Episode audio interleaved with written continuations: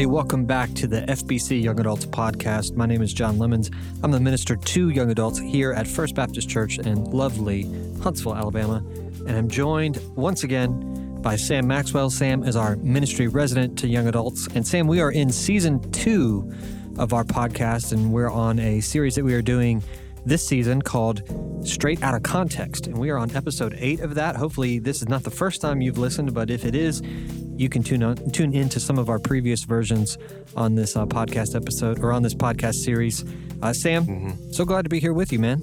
Yeah, yeah, so glad to be here. You know, this is the I think the final uh, episode we have at least planned out for this. Oh, no, even though we'd like to do one more. One more? Okay, never yeah. mind. Scratch that. Uh, one more. Um, but yeah, so it, has been a great, a great ride, and you mentioned beautiful Huntsville. Um, John, as we get closer and closer to summer, People are making summer plans. What are you looking forward to this year, especially that you either had to give up last year or forego or however else or whatever else may have happened? 2020 put a wrench in everything. So, what are you, what are you looking forward to this year? Yeah, um, normalcy. um, stuff like having having people over, having a cookout in the backyard. Um, you know, we had an outing planned last year for the Trash Pandas here in North Alabama, and mm-hmm. didn't get mm-hmm. to do that. So we are we are doing that this summer.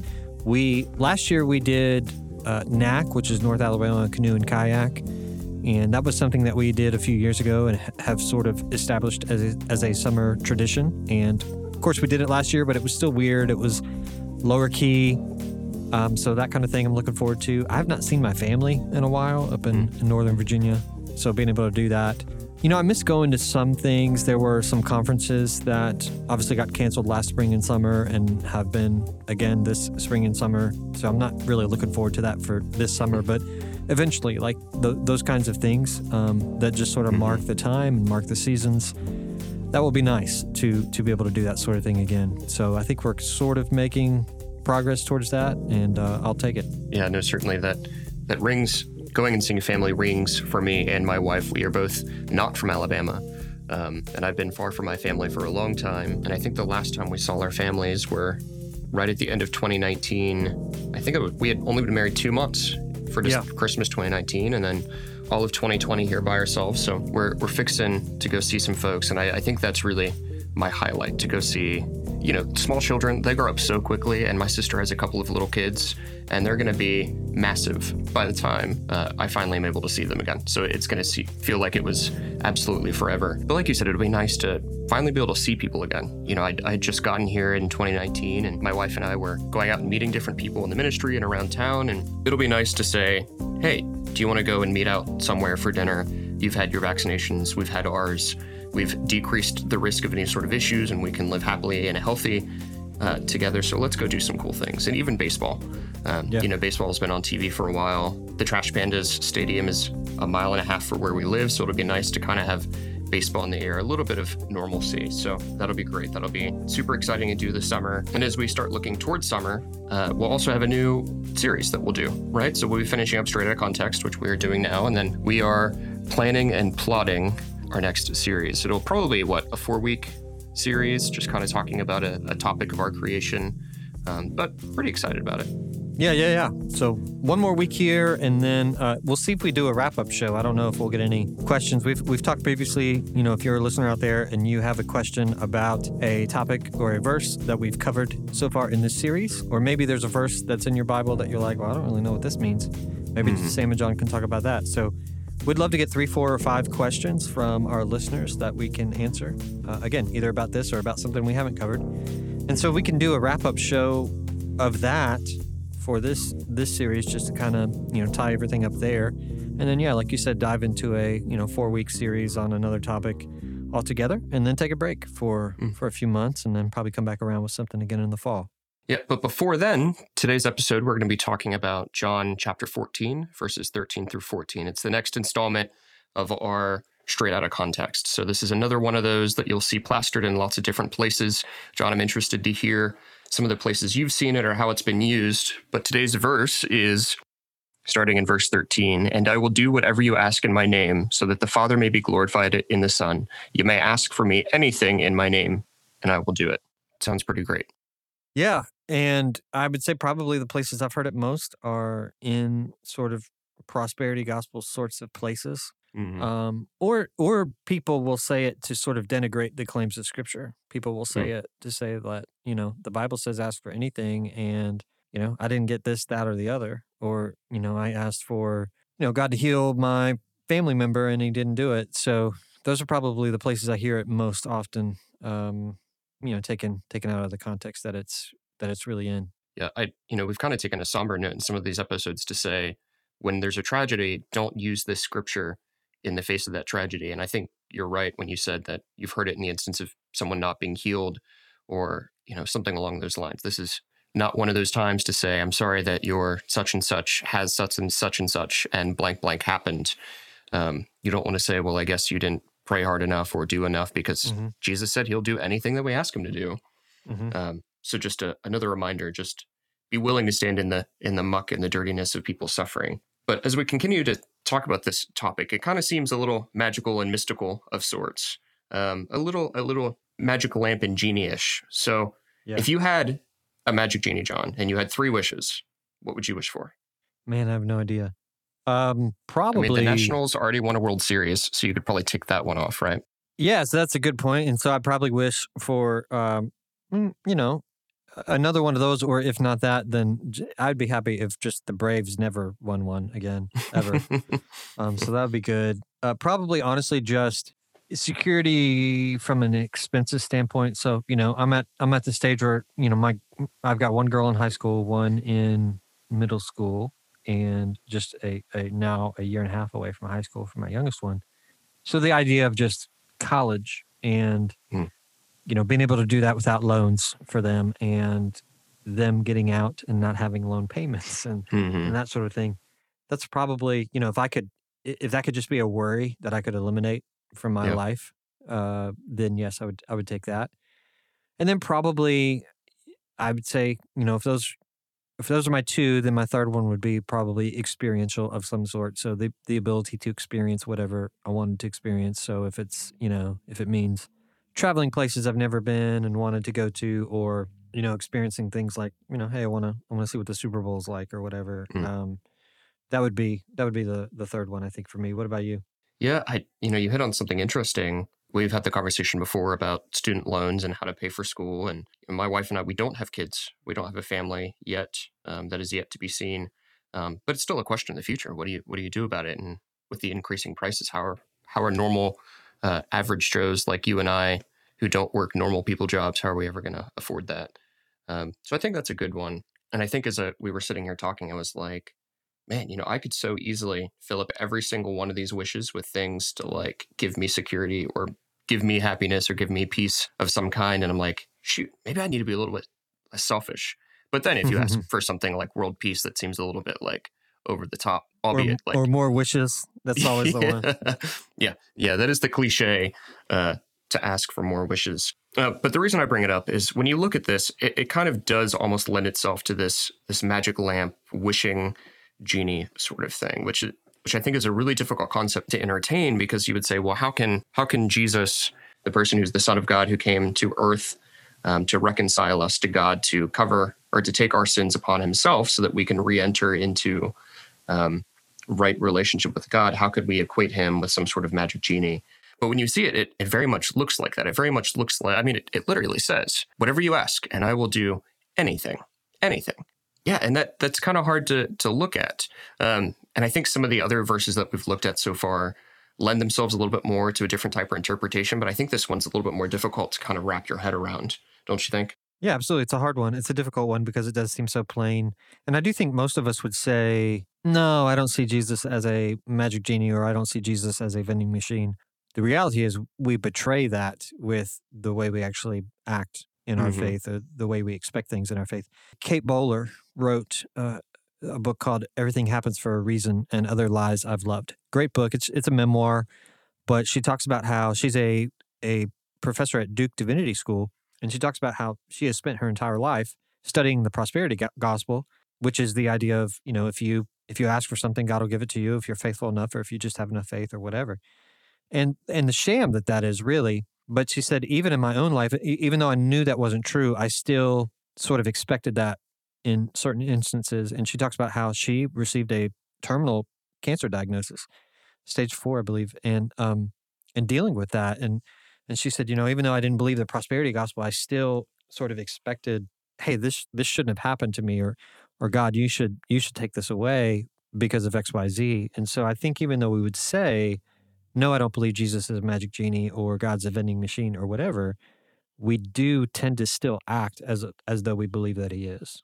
Eh, even this early this afternoon, you and I were having a conversation about, you know, the future topics for later in season two, and very much a conversation about, well, they're the things that we believe and they're the things that we practice. And while we would like to think that those things are one and the same, we find, much like what you said, they're not always the same.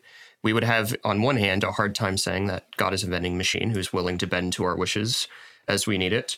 Um, but then at the other hand, say, well, God's not a magic genie. So what is the you know, what is the miscommunication somewhere in between that we've somehow uh, lost a grip on? So I think it's interesting the the practical and the realistic beliefs and practices. Yeah, and I think the part of it too is is cultural, uh, you know, and then there are language issues uh, in, in in the midst of all of it as well. Mm-hmm. Um, and then you know we touched on this a few weeks ago, so I'm sure we'll touch on on that again as we wrap it up. But honestly, you know, as we look at this week's episode, Sam, you did a bulk of the legwork for this, so uh, love to um, you know, if this is the first time you've listened, typically I do most of the talking, and uh, and then Sam will will add some things in. But Sam, you've done the work here, and, and so we're going to turn it over to you and uh, let you drive this ship or hmm. pilot this ship, or I don't what's the expression? I don't know. Whatever. We're going to let you yeah. do it, yeah. and uh, then I'm going to chime in with thoughts as we as we go. So, uh, man, take us off and uh, lead the way, buddy. Yeah. So, uh, following the normal uh, John pattern I almost said Johannine, but I don't want to mix that up with our gospel writer. Excellent. Um, yeah, you know, we we like to talk about the the framework through which we read the scripture and how we understand scripture. And before that, I saw a really cool video by N.T. Wright um, this past week. It was something that I had seen a long time ago, and he talks about this idea of reading scripture like you're looking through a window. So here in my office, you can't see me, but you're just gonna have to imagine with me. I live. I'm in this almost a, a, cupboard of a room with a door and a little tiny window. A very, very interior room. Yeah, very, very. Um, so when it rains or it's sunny, I have no idea because I am protected. I mean, it could be five o'clock in the morning or five o'clock in the evening, and you would have no idea in your office. It is truth, absolute truth. And so for where am I? Where I am, I'm probably about ten feet from the door. It has one of those tall, narrow windows, and no matter how I move, you know, I might see a little edge of you know a lampshade I might, if I go to the other way, I might see a tiny little piece of a fire alarm. But if I really want to see the full scope, I really have to get up right against the window. And once I get against the window, then this whole new reality begins to emerge. You know, think about it at your house. Pick a, a place in your house and stand as far away from you can as from the windows you can and look at it and see, well, what can I see? And then when you get closer, you're like, oh, goodness, there's a squirrel eating a peanut below the window. I would have never known that was there from where I was sitting before. And he says this is a lot like reading the Bible and doing Bible interpretation. Um, and I think that's one of the problems as we look at some of these scriptures as they're posted on coffee cups or memes or whatever else on the internet is that we're standing, you know, 20 feet from these little windows and we're only seeing these little glimpses. And so what we have to do is get a lot closer to the windows to really see what's going on. Yeah. yeah well, and if I could add to that, I, I actually had a discussion with a guy last week through email where he was asking a question about a particular verse, like why does this verse say this? And and so I just had to say like mm, the verses weren't placed there until much later. They weren't there in the original writing. These were letters. And mm-hmm. a lot of times, if you just zoom out a little bit, or in, in the case of your analogy, if you step closer to the window a little bit and look closer into the window, uh, then you can kind of see what's going on. And so for him, I just said, you know, we, if we look at the surrounding passages, we can kind of answer your question with what's going on here. So that that mm-hmm. plays mm-hmm. into the illustration that you just used. Yeah, um, and it's a really cool video, but I think it gets us to John's four questions or four ideas. Me, John, not, not, the gospel writer, yeah. John. yes. Yeah. We have to figure out a better way to yeah, for real. mark between the two. And we've heard this each week. They'll be in the show notes. They were in the show notes last week and each previous week. And the first thing, whenever looking at scripture, is you want to ask yourself, you know what, ask, ask the text, how does this verse apply to the life of Jesus or to the life of the author? If you haven't listened to our intro episode with Dr. Still, he says something that I think works really well here. If the author could not have intended it and the audience could not have understood it, understood it, then obviously cannot mean. Um, so, what would the text have looked like against the backdrop of Jesus, or what would have have looked like for the life of the author? The second one, do you see only one translation used? Often, one translation will lend itself a lot better to a, a, particular meaning or a particular set of words, right? Not all translations are word for word translations because you can't do that between languages. Um, some of our modern languages you can, but think about something like Chinese or Japanese. You're not going to get a one for one translation. So sometimes translations will do a one for one, some will do, you know, this is the idea trying to be expressed in my words. So, is there only one translation being used? What did it mean to the original hearers is the third one. So much like the first one, what would it have meant to the author? What did the world of the author look like? What did this mean to the original hearers? Um, as John mentioned, these were a collection of letters that were eventually put together into our Bible. Um, our Bible is a collection of individual books that have been collected, and very much we are reading over someone else's shoulder. Like these letters are mm-hmm. not to us, they were to someone else. We are reading their mail over their shoulder as they're reading it. Mm-hmm. And then, fourth, interpret the Bible with the Bible. You know, if you see something in the Bible in one place and you see it something else contradict it later on, then maybe you're reading it the wrong way. Um, we believe as Christians that the Bible is inspired by God, and so it is consistent with itself. And even if there are hard places where you're like, I'm not quite sure what it means, it doesn't mean that it's wrong or that it's out of place. It just means that we have to be willing to wrestle with it a little bit more. So when you see something like in John 14, read it, look for other places because I can guarantee you this shows up a couple more times in the book of John, this idea that we're talking about, and even in some of the other gospels, um, and even similar ideas that you'll see in the writings of Paul elsewhere.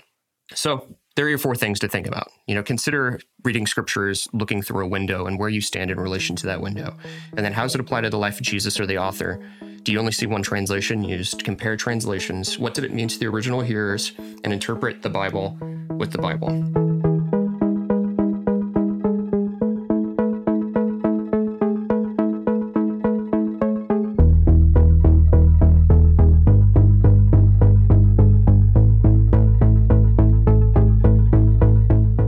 Having said that, let's look at the world of John real quick and what was going on. So we are at John 14, so we are a little bit later in the book. And by the time we get there, we are finally getting to a, an escalating part of John's gospel. So the ministry of Jesus, you know, all of the big events of his life, the water to the wine, his public ministry, raising, raising Lazarus from the dead, feeding the multitudes, all of these things have already happened. When we enter the narrative in John 14, Jesus and his 12, 12 disciples are sharing a dinner. And as a show of ultimate humility, seemingly out of nowhere, Jesus washes his disciples' feet, even the one he knows he's that's going to betray Jesus. This is where Jesus drops a big bombshell. And I, I can't underscore this idea of big bombshell enough. So Judas has already left, and Jesus tells all of his disciples he's going to go. He's leaving. He's taken off. This announcement by Jesus isn't that he's headed to the cross. I mean, this is something that I think we would infer as the readers, but in the text, they didn't understand it. All, right, they didn't yeah. think Jesus is headed to the cross. They don't think about this at all. All they hear is Jesus saying, I'm leaving. It's great that you gave up your lives and your livelihood, uh, but I have somewhere else to go, and you can't come with me anymore. You can't follow me. You can't be my people anymore after this point. So, all, you know, we've heard, we'll hear this announcement a couple more times. Jesus will say it in a couple different ways, and the apostle or the disciples will ask some more questions, be like, Jesus, what do you mean you're going? What do you, what do you mean we can't go? And I think the big thing about this whole scene is that we're meant to understand it being as a giant crisis for the disciples. Our author intends us to feel this moment of crisis alongside aside them, and not just a crisis, but a full abandonment in the way the disciples are lost for words and trying to wrap their heads around how Jesus could be going somewhere that they cannot follow. And also, Jesus not really telling them where he's going to go. Right? He mm-hmm. says things like, I'm going to go be with the Father, I'm going to go to the Father. And they're like, but where is that? What does that mean? Um, you know, you could say, well, the temple is where God the Father would live. So is Jesus going to Jerusalem? But he's not telling them Jerusalem. They would know they're Jews. Like what what what is what is going on? And then something very interesting happens after this after this crisis moment. Jesus uses an I am statement. And to John's gospel, not John Lemons, our, our writer. Mm-hmm. To my knowledge, you don't have a gospel yet, John. No, there, and I, I will not either. Yeah, yeah, yeah. but there are seven of these I am statements, and they're pretty important. Uh, these proclamations further our understanding of Jesus' ministry when Jesus says, I am. Um, it says something about who he is and what he's doing. And it's a progressive revelation about Jesus. So with each one, you get to see a little bit more, a new glimpse, a new understanding. And not only do they un- reveal Jesus, but they increasingly tie Jesus to the Old Testament. Mm-hmm. So in the Old Testament in Exodus 3:14 just to give a good good example, when God reveals himself to Moses, he says, "I am who I am." And this is what, and telling Moses, this is what you say to the Israelites I am has sent me to you. Thus, in Judaism, the I am statement is very unquestionably understood as the name for God. So when Jesus said this, it would very much be like, you know, seeing that University of Alabama football had lost to Vanderbilt or something. You would be like, what? Like, this would stick out. This would be a pretty important headline. This is not something the Jews of the people of the time would have easily been able to look over. Yeah, absolutely. As a matter of fact, too. So there's two things I'll add to this, and we'll just kind of dig a little bit deeper into like the Bible nerddom that we're getting into here. Mm-hmm. Um, for one, it could be possible that someone out there is is wondering why did God choose this statement "I am" to describe Himself, and a part of it goes with the name that is attributed to God. So the name Yahweh, which was very revered by uh, by the Hebrew people, Mm-hmm. the Jewish people, it is believed, at least in, in circles where I have I have studied and read about it, essentially means He is. And so when you look at where God is is named, um, I think Hagar is the first one that names Him. I Mhm. believe. She is. But then you look at um, Abraham, when Abraham, after the Lord provides a ram in Genesis 22 with the story of Isaac, Abraham calls him the Lord will provide. And it's the it's where we get the name Jehovah Jireh. Um, Jehovah is the same as Yahweh. It's just basically Latinized, I guess, basically. Um, but anyways, the it's the same Hebrew. And and one of the things that's really, um, I guess, important to keep in mind, in addition to that, so so the the name literally means He is. Uh, so so why would God choose the name I am? It, it kind of goes with that. So that's one thing that to keep in mind. The other thing is we've talked a lot about the exile on this series, and one of the things that happened with the exile was the Jewish rabbis began to see that th- the longer that people were sort of away, or you know, as they adopt, adapted to the culture, because we talked about in in Jeremiah, the command that was given to them was the command to settle down, to you know, plant gardens, to marry off your daughters, and to be a blessing there in in Babylon. Because if Babylon would prosper, then you too are going to prosper. So eventually, they returned f- from that, but the Jewish rabbis understand, like, uh oh, like the people have have kind of adapted to Greek culture, and um, and this is after some time, but they realize like they cannot read the Hebrew. They can't read the Hebrew. They don't know the Hebrew. And so two things happen. One is they begin adding vowels to the Hebrew text because there was no text with vowels. And, and so you, they had these, they didn't want to alter the text itself. So they would add little markings above and below the lines so that people would know when they looked at it how to read it. Because before it was just sort of understood or it was taught by tradition, but nobody knew that anymore. And so Mhm. if you had, let's say in the case of like your name, Sam, it would have been written in the Hebrew as just SM. And Mhm. if I got to it and didn't know any context at all, I would have just been like, is this Sam? Is this Sim? Is this Sum? S O M E or S U M? Like, I, I don't know. And so they had to add these vowel points above and below the letters so that people like me who had just kind of ignored the language for forever would know what the word was supposed to be. The other thing they did was they translated the Hebrew into the Greek. Uh, and so, and that became that's it's a term called the Septuagint. The Septuagint Septuagint literally means the seventy, and it's just that there were seventy people or so that that worked on this translation. Mm-mm. And so, the Greek translation of the Old Testament was sort of the um, it's kind of like the message for us today, or maybe the New Living Translation for us today. It was sort of like a you know for them modern language version of of their scriptures. And so, when we look at the New Testament, which was also written in Greek, and we see quotations from the Old Testament in the New Testament, a lot of times the quotation is of the Greek Old Testament. And so when Jesus is making these I am statements, we know what words that the Hebrew rabbis or the Jewish rabbis equated with this word I am, which they didn't even dare to say in Hebrew. Mhm. And it was the Greek words ego, eimi, I think is how you say it. And so when you get into the Greek New Testament and you see Jesus saying, I am, he's saying ego eimi. So like he's very much directly correlating to this I am uh, statement that they would have still sort of revered and they still would have like stayed away from, even in the Greek, even though it wasn't Hebrew, they still would have stayed away from it in the Greek. And and the fact that you kind of have all these things tied together just kind of goes to show that like Jesus making these statements isn't it's not coincidental. It's Mhm. very intentional, and these words do still carry the same meaning, even though at this point in time it's a different language than when it was originally said in Exodus chapter three. So just Mhm. two bits of like little nerddom trivia there. Yeah. And if, I mean, just to continue on that, the Yahweh and talking about pointing, there is no pointing for Yahweh. That is one of those things that Uh, so we don't exactly really know how to say it. Yeah. Yeah, yeah, yeah. Uh, so the Masoretes, the one who did all the pointing, um, they were like, we're not quite sure how to do this. And even though we're uh, willing to turn the consonants SM into Sam and add a little A sound, they're like, we're not touching this word. Yeah. Um, they so revered the name of God that they were like, we're not, we're not even going to Yeah. mess with it. yeah. That, so, but that's a good point too. We're not really sure how it's supposed to be said because they never said Mm-mm. it. Number one, and then yeah, they didn't really include the vowel points. yeah. So in the Hebrew, it's just four consonants. Um, also, if you happen to have any uh, Jewish friends, do not walk up to them and say Yahweh. Uh, the spoken pronunciation for this is always substituted for Adonai. So That's right. just that little piece of a cultural sensitivity. But yeah, I think that's that's a really cool thing. And looking back to verse six, it's exactly that. So Jesus makes the I am statement. This would be a big deal. This is Vanderbilt blew out Alabama at home uh, for all of us modern readers. You would have recognized it. And then a little bit further in verse six, I'm I am the way, the truth, and the life. No one comes to the Father except through me. If you really know me, you will know my Father as well.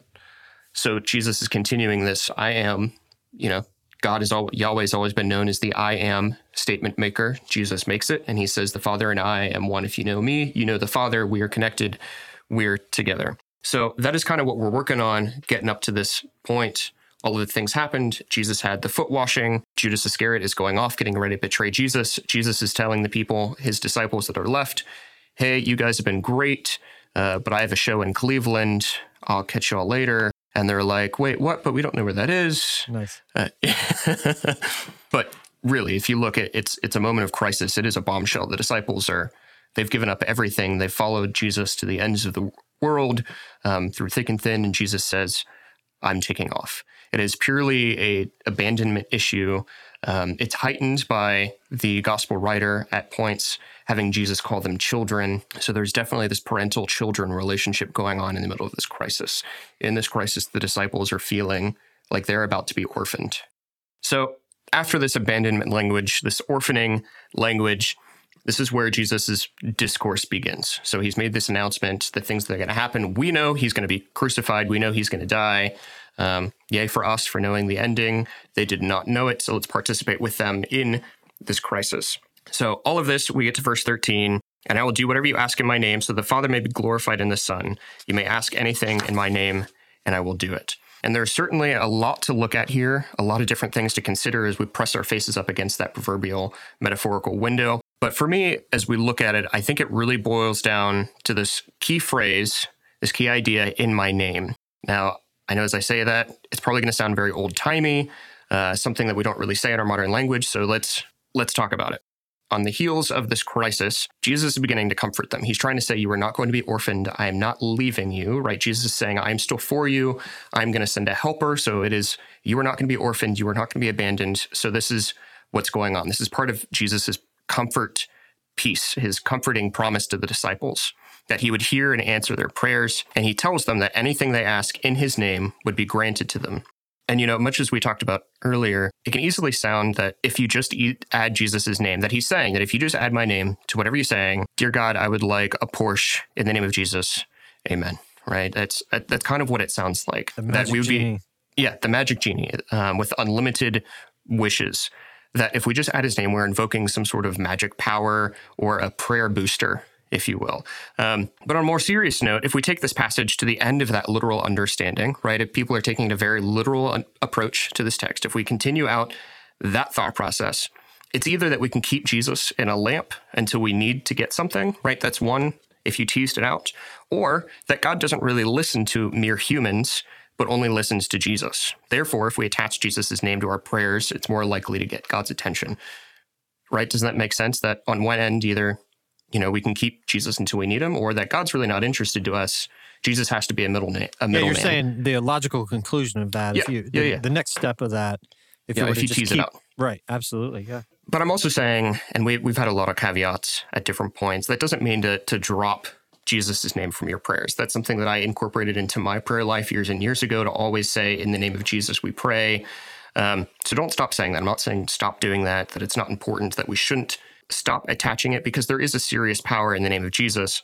But the danger is that if, if we reduce our prayers and our relationships and our walk with God um, just to this, if we reduce our prayers and our worship to just adding the name of Jesus, hoping that something super or super magical, it, it kind of almost sounds like a God-sized name dropping, right? I accidentally did that the other week without meaning to. Um, it'd just be like, "Yo, God, I said Jesus, help me out." Mm-hmm. But you know, Jesus is not promising to be a personal vending machine. You used that earlier. I really, I really liked that idea of the vending machine. But rather, he is encouraging a faithfulness in prayer, and that's something that we have to really think about. It. it it's not a vending; it's it's encouraging a faithfulness. It's encouraging us to know that He will be faithful to us in our prayers.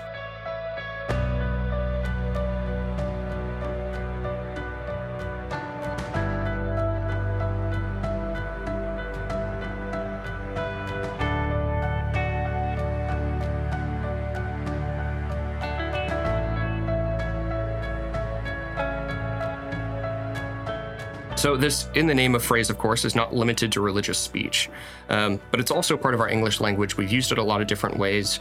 We just may not use it much nowadays. And if you do a deep study and you think about it, even in practical uses, it kind of carries this meaning or idea of by the authority of, or for the sake of, or on behalf of. So, for this reason, if you see this phrase, you can normally replace it with usually replace in the name of with on behalf of or as a representative of right? This makes sense. Much like when Jesus says to pray in my name, he means that if we pray, that when we do this, we pray in his authority, like in his likeness. When our requests made in the name of Jesus further the purposes and kingdom, he's saying that God will act on our behalf, and in the end, the Father will be glorified in the Son.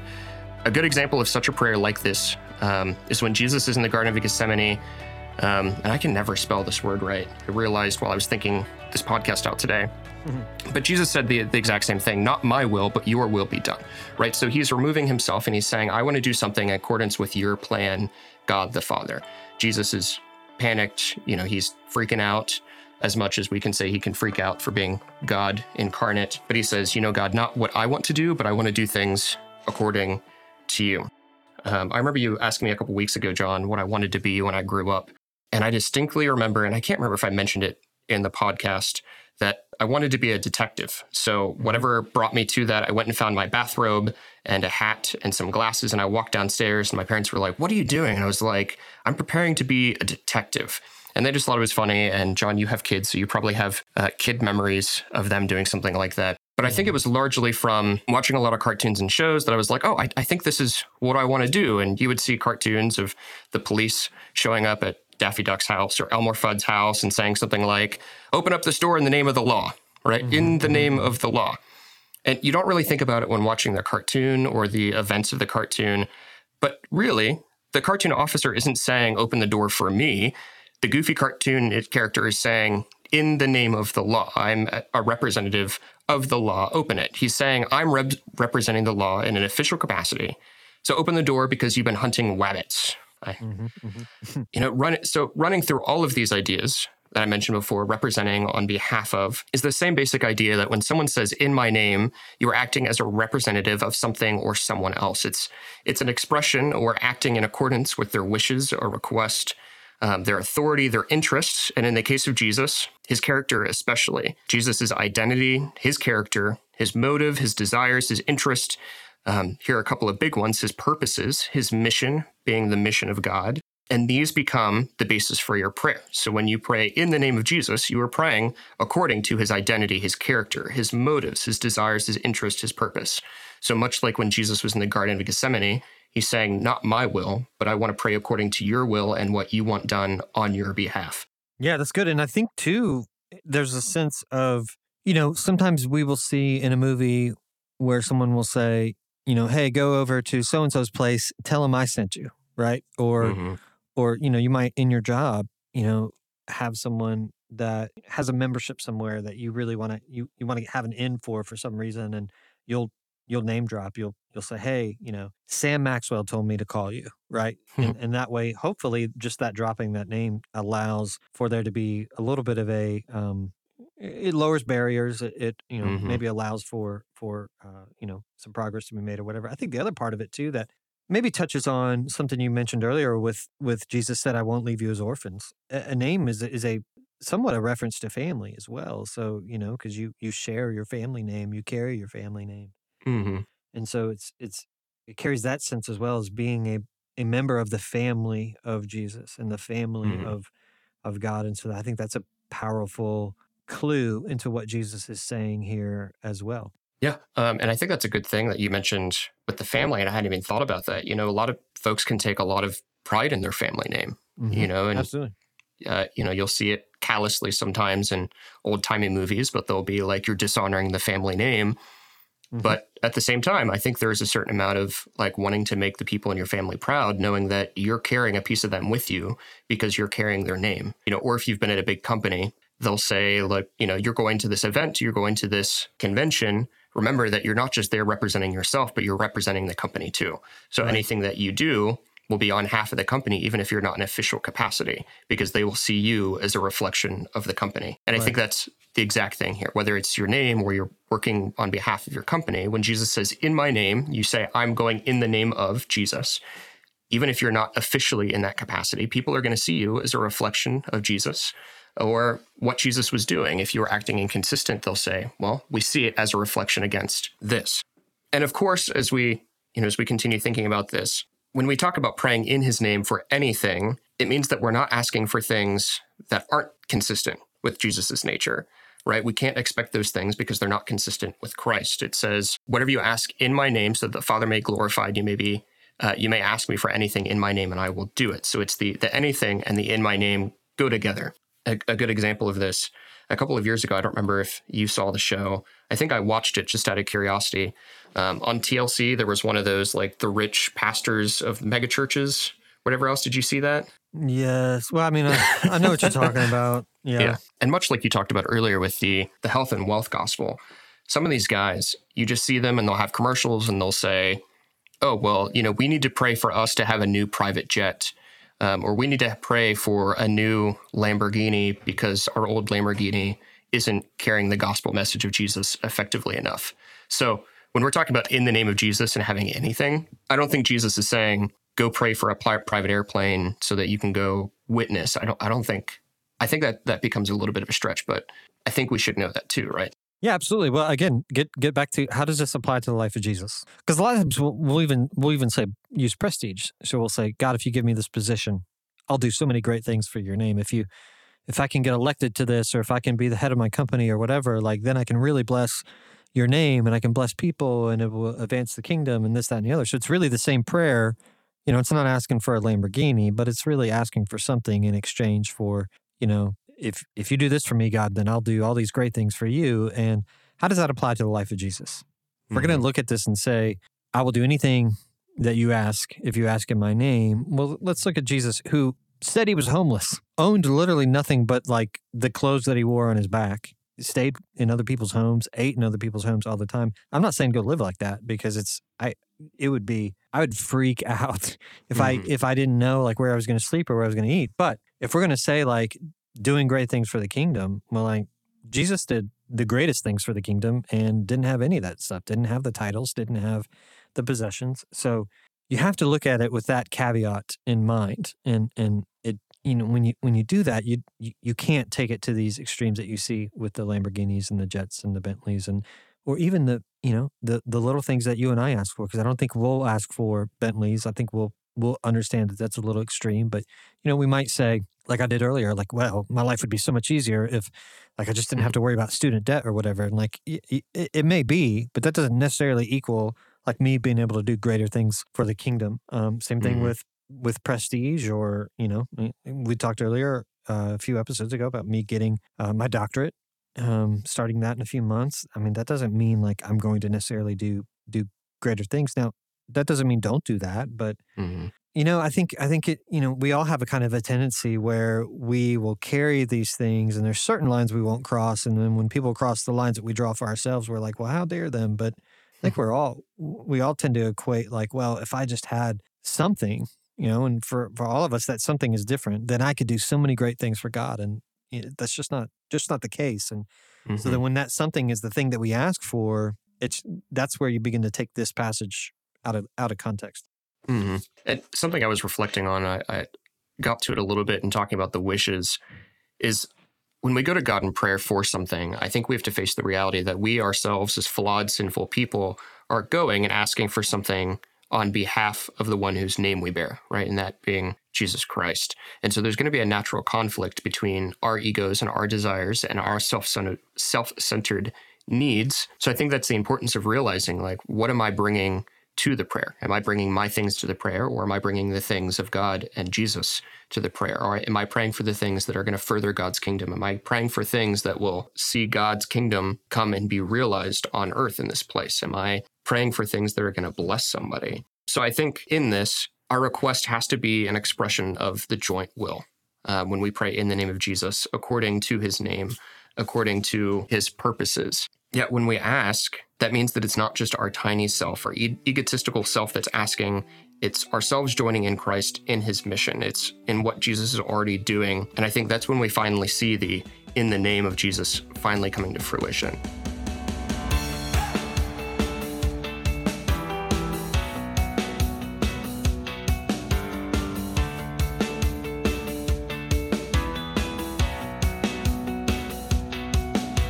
Looking back at the disciples, Jesus is saying that I'm not going to be away from you, but you can be assured that when you pray according to my person bearing me upon yourself in a way, um, that you will get whatever you ask for, that you will have the power from the Father, which I have had, that you will also have with you.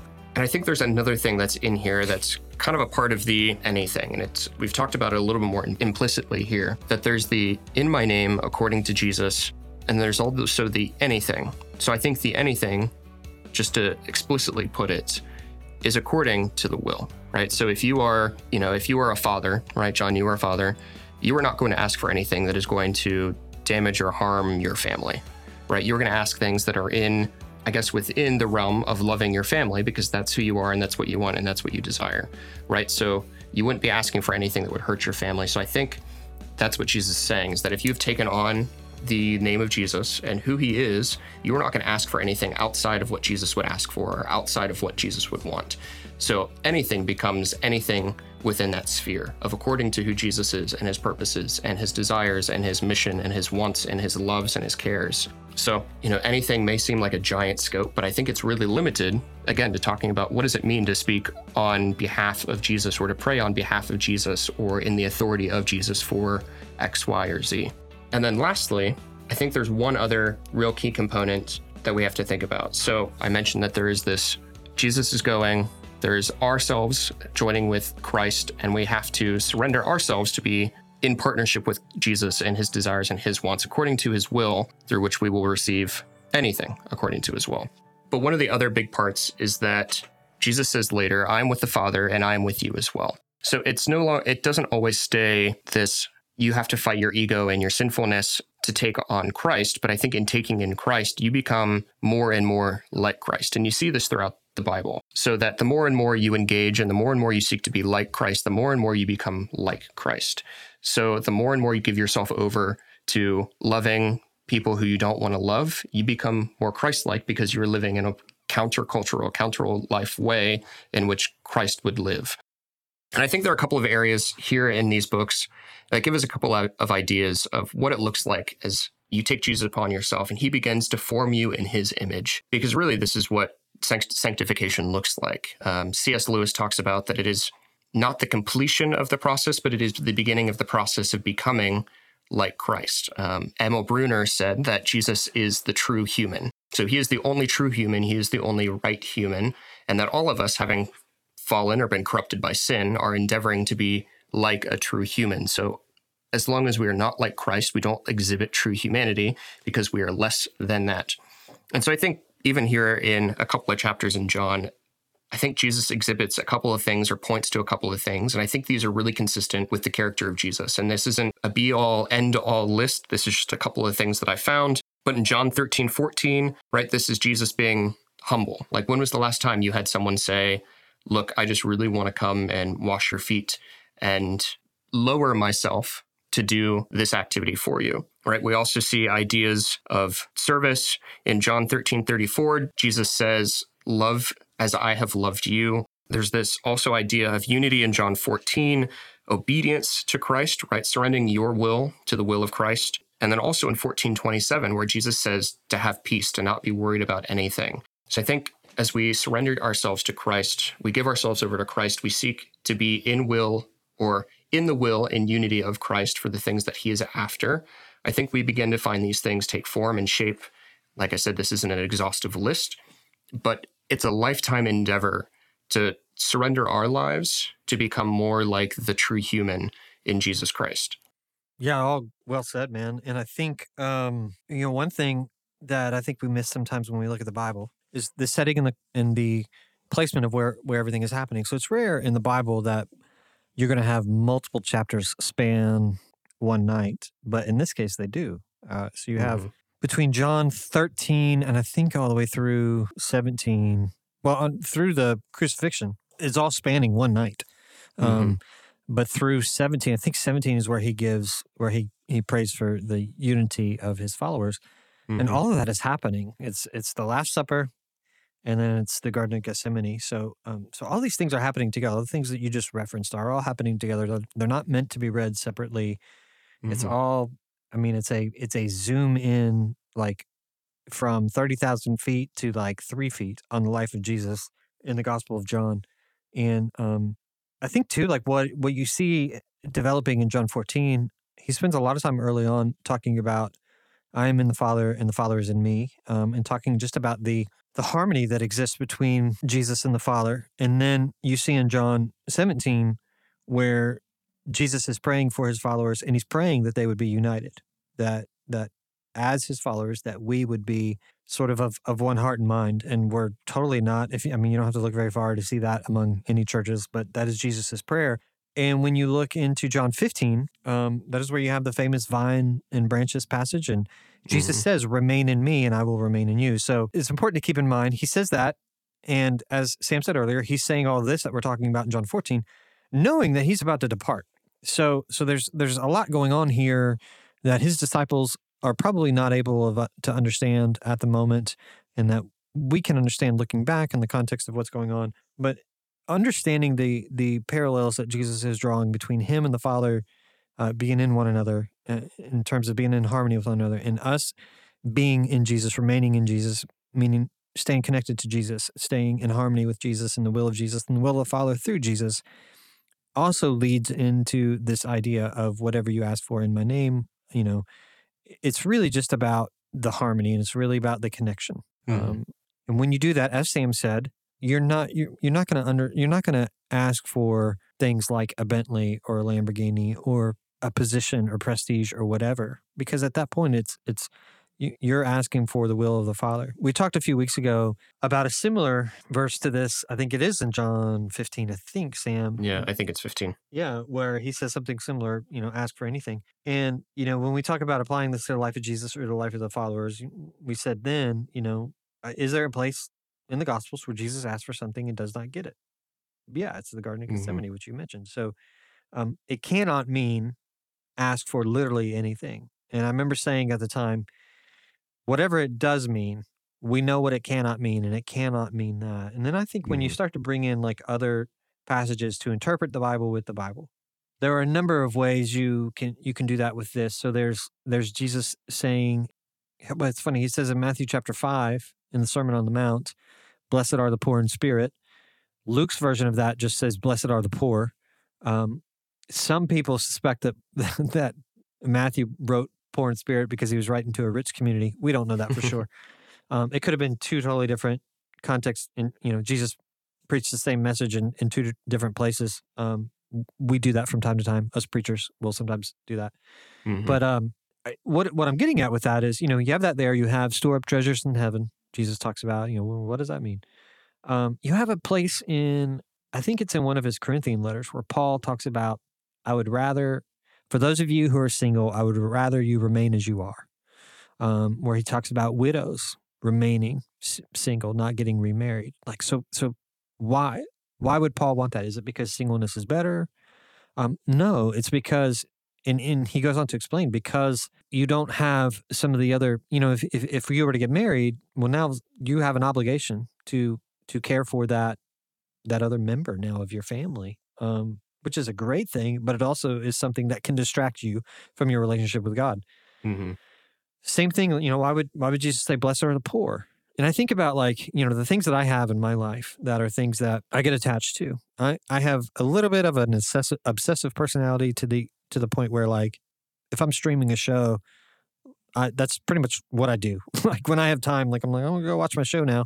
Um, and so like I do that, or if I get, you know, just anything that's new kind of in my life, it's just like that just becomes what I what I'm devoted to. So why would Jesus, who was homeless, who had nothing, who was fully devoted to the Father, say, Blessed are you if you're poor? It's not that you're like a better person, but like Mhm. you have the ability to to really just entirely focus your on your relationship with God and on following him and being in harmony with him because you don't have any other distractions or obligations, even as good as those obligations might be.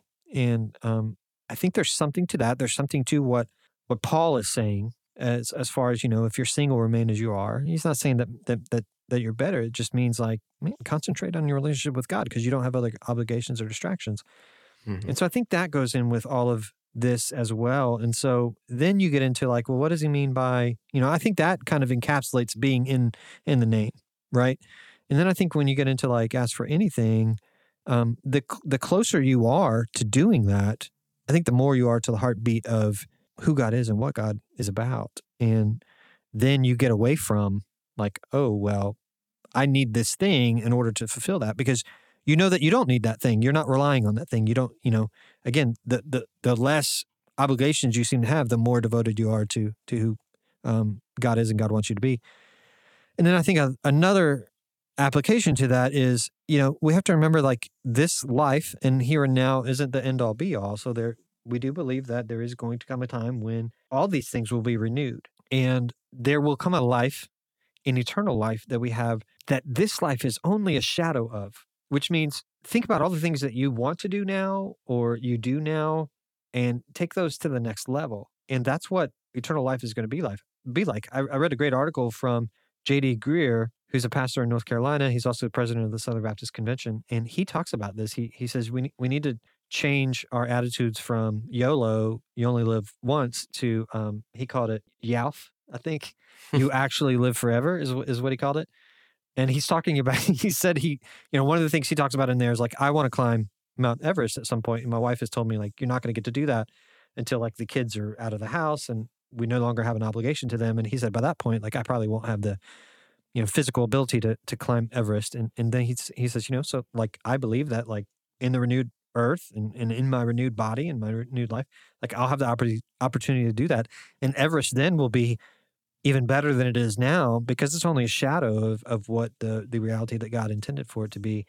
Um, Mhm. So I think there's that sense of it as well that we may ask for something now and not get it now, but that doesn't mean we're not going to get it. That that could also mean that there's a fuller, more beautiful version of it that we will get it in our eternal life with God. But our eternal life with God depends on us giving our lives to God now. So it could also mean that there's an, you know, when we offer prayers that we feel like are unanswered, it may be that the answer is coming in a more greater sense than we could possibly even imagine here and now. hmm Keeping that, you know, the eternal perspective, I think is key, even when looking at this verse, right? I, I think sometimes we get sucked in this idea that, like, oh, yay, it's Easter, it's great, and now we can go do summer. But the reality for Christians and the reality for the disciples is that even though Jesus was dying, like, that wasn't the end of the story. Like, Mhm. Jesus was going to fulfill it. He was what he intended to do by coming to earth. But his mission hadn't ended. His mission wasn't coming to a stop, right? He had recruited the disciples to join him and participate with him and be the vanguard, right? The first foray into participating with God on his mission. So when Jesus says, I'm going, he's not saying, well, go back to your farms and your people and go play Game Boy or, you know, go do something. He's saying, like, I'm leaving and you are going to continue this journey that you've already started with me. And you can be assured that on this journey, you're not going to be alone and that I will still be with you. And God, you know, God the Father will send another helper to be with you and take care of you because this isn't the end. The really good stuff is still coming. You know, it's almost like a, a bad movie where we see Easter and then the last 10 minutes of the movie or Jesus coming back ascending and then it rolls credits, right? That's that's not what it is. It's the eternal perspective, right? We are we are going for the eternal end game. And I think that's what you see here. Is Jesus saying, I will be with you as we continue on toward this end goal. You don't have Yeah. to be worried. You are not abandoned. I will be with you all the way at all times. Um, and with the call to that, remain in me as I remain in you and as I remain in the Father. Yeah. Mm-hmm. Yeah. Good words, man. Thanks. I think it was a it was a good show. Hopefully, our our listeners feel that as well. Mm-hmm. Is there anything else you got that that we're uh, not addressing before we go? Yeah, I mean, I think if you've not really read this section, go back and read, you know, chapters 13 through 17. Um, you know, it, it's a really, I think, great in depth picture of the last hours of Jesus and all of his words, and really lays out a solid format of what it means to give yourself to Christ and participate with Christ on mission. Um, and I think there's also something to be said about the realness of the disciples. You know, from our perspective in time, most of these people are on stained glasses in churches, and we're like, oh, they were so great and things were so wonderful for them. But I think this really humanizes the disciples and helps us kind of stand in place with them. Even though the letter's not to us or about us, we can still stand in there and be like, I know what it's like to be frustrated and feel like, you know, God has left me. But this is a reminder that God has not left me, that God is still here and God is still for me. Yeah, absolutely, man. That's a good note to end on, I think. And um, as we are wrapping up, uh, I'll just say next week we'll be back with our last episode in this series, at least for now. Uh, and we're going to look at Mark chapter 7, verses 21 through 28. Now, this is a passage that we did not cover in the summer in which we did this study, Sam. So, this will be new material for us and for our listeners. Um, for anybody who went through that study with us two summers ago, they will not have heard this before. And this is one that um, I, I added because it has come up recently in things that I've seen online. It's the story of where Jesus is with his disciples and um, he is approached by one version says a Canaanite woman, another version says a Syrophoenician woman. Same thing. But she's calling out after Jesus. She's not Jewish, and uh, Jesus says it is not good for the uh, it is not good to take the bread from the children and toss it to the dogs. And so he calls this woman a dog, and she you know offers something back to that. So Mhm. we're going to look at that and see what what exactly is going on here. Why is Jesus call a woman a dog? Does the woman have something to teach Jesus here? Is Jesus not fully comprehending his his calling or his, uh, his- the mantle given to him by God with this? Because that's what a lot of people will say. And so we'll look at that and decide, um, you know, what's a proper approach to take to that particular passage. Until then, we are so glad you're you listened with us today, and I'm going to turn this over to Sam to close us out and to land our plane today, Sam. So why don't you uh, why don't you close us out? Yeah. Well, thank you everyone for joining. We're so excited. We'll be back next week, as John mentioned. Uh, between now and then, check out our website. Uh, send us some scripture passages or questions that you might have that we could answer in our final episode. Thank you to John. Uh, make sure to, all of you, make sure to like, share, rate, and review. I think we're, what are we up to now? 12, 13, five stars? 13 last time I checked. So Yeah. I, somebody told me yesterday they were gonna they were gonna try to review it or rate it, and they, but they, they, they were like, I can't guarantee that I can figure out how to do it. So we'll Ah, see. Slackers. Anyway, sure. special thanks to Ellen for doing our logo and Patrick for killing it every week, doing our audio stuff on the background. And we are looking forward to seeing you in another week.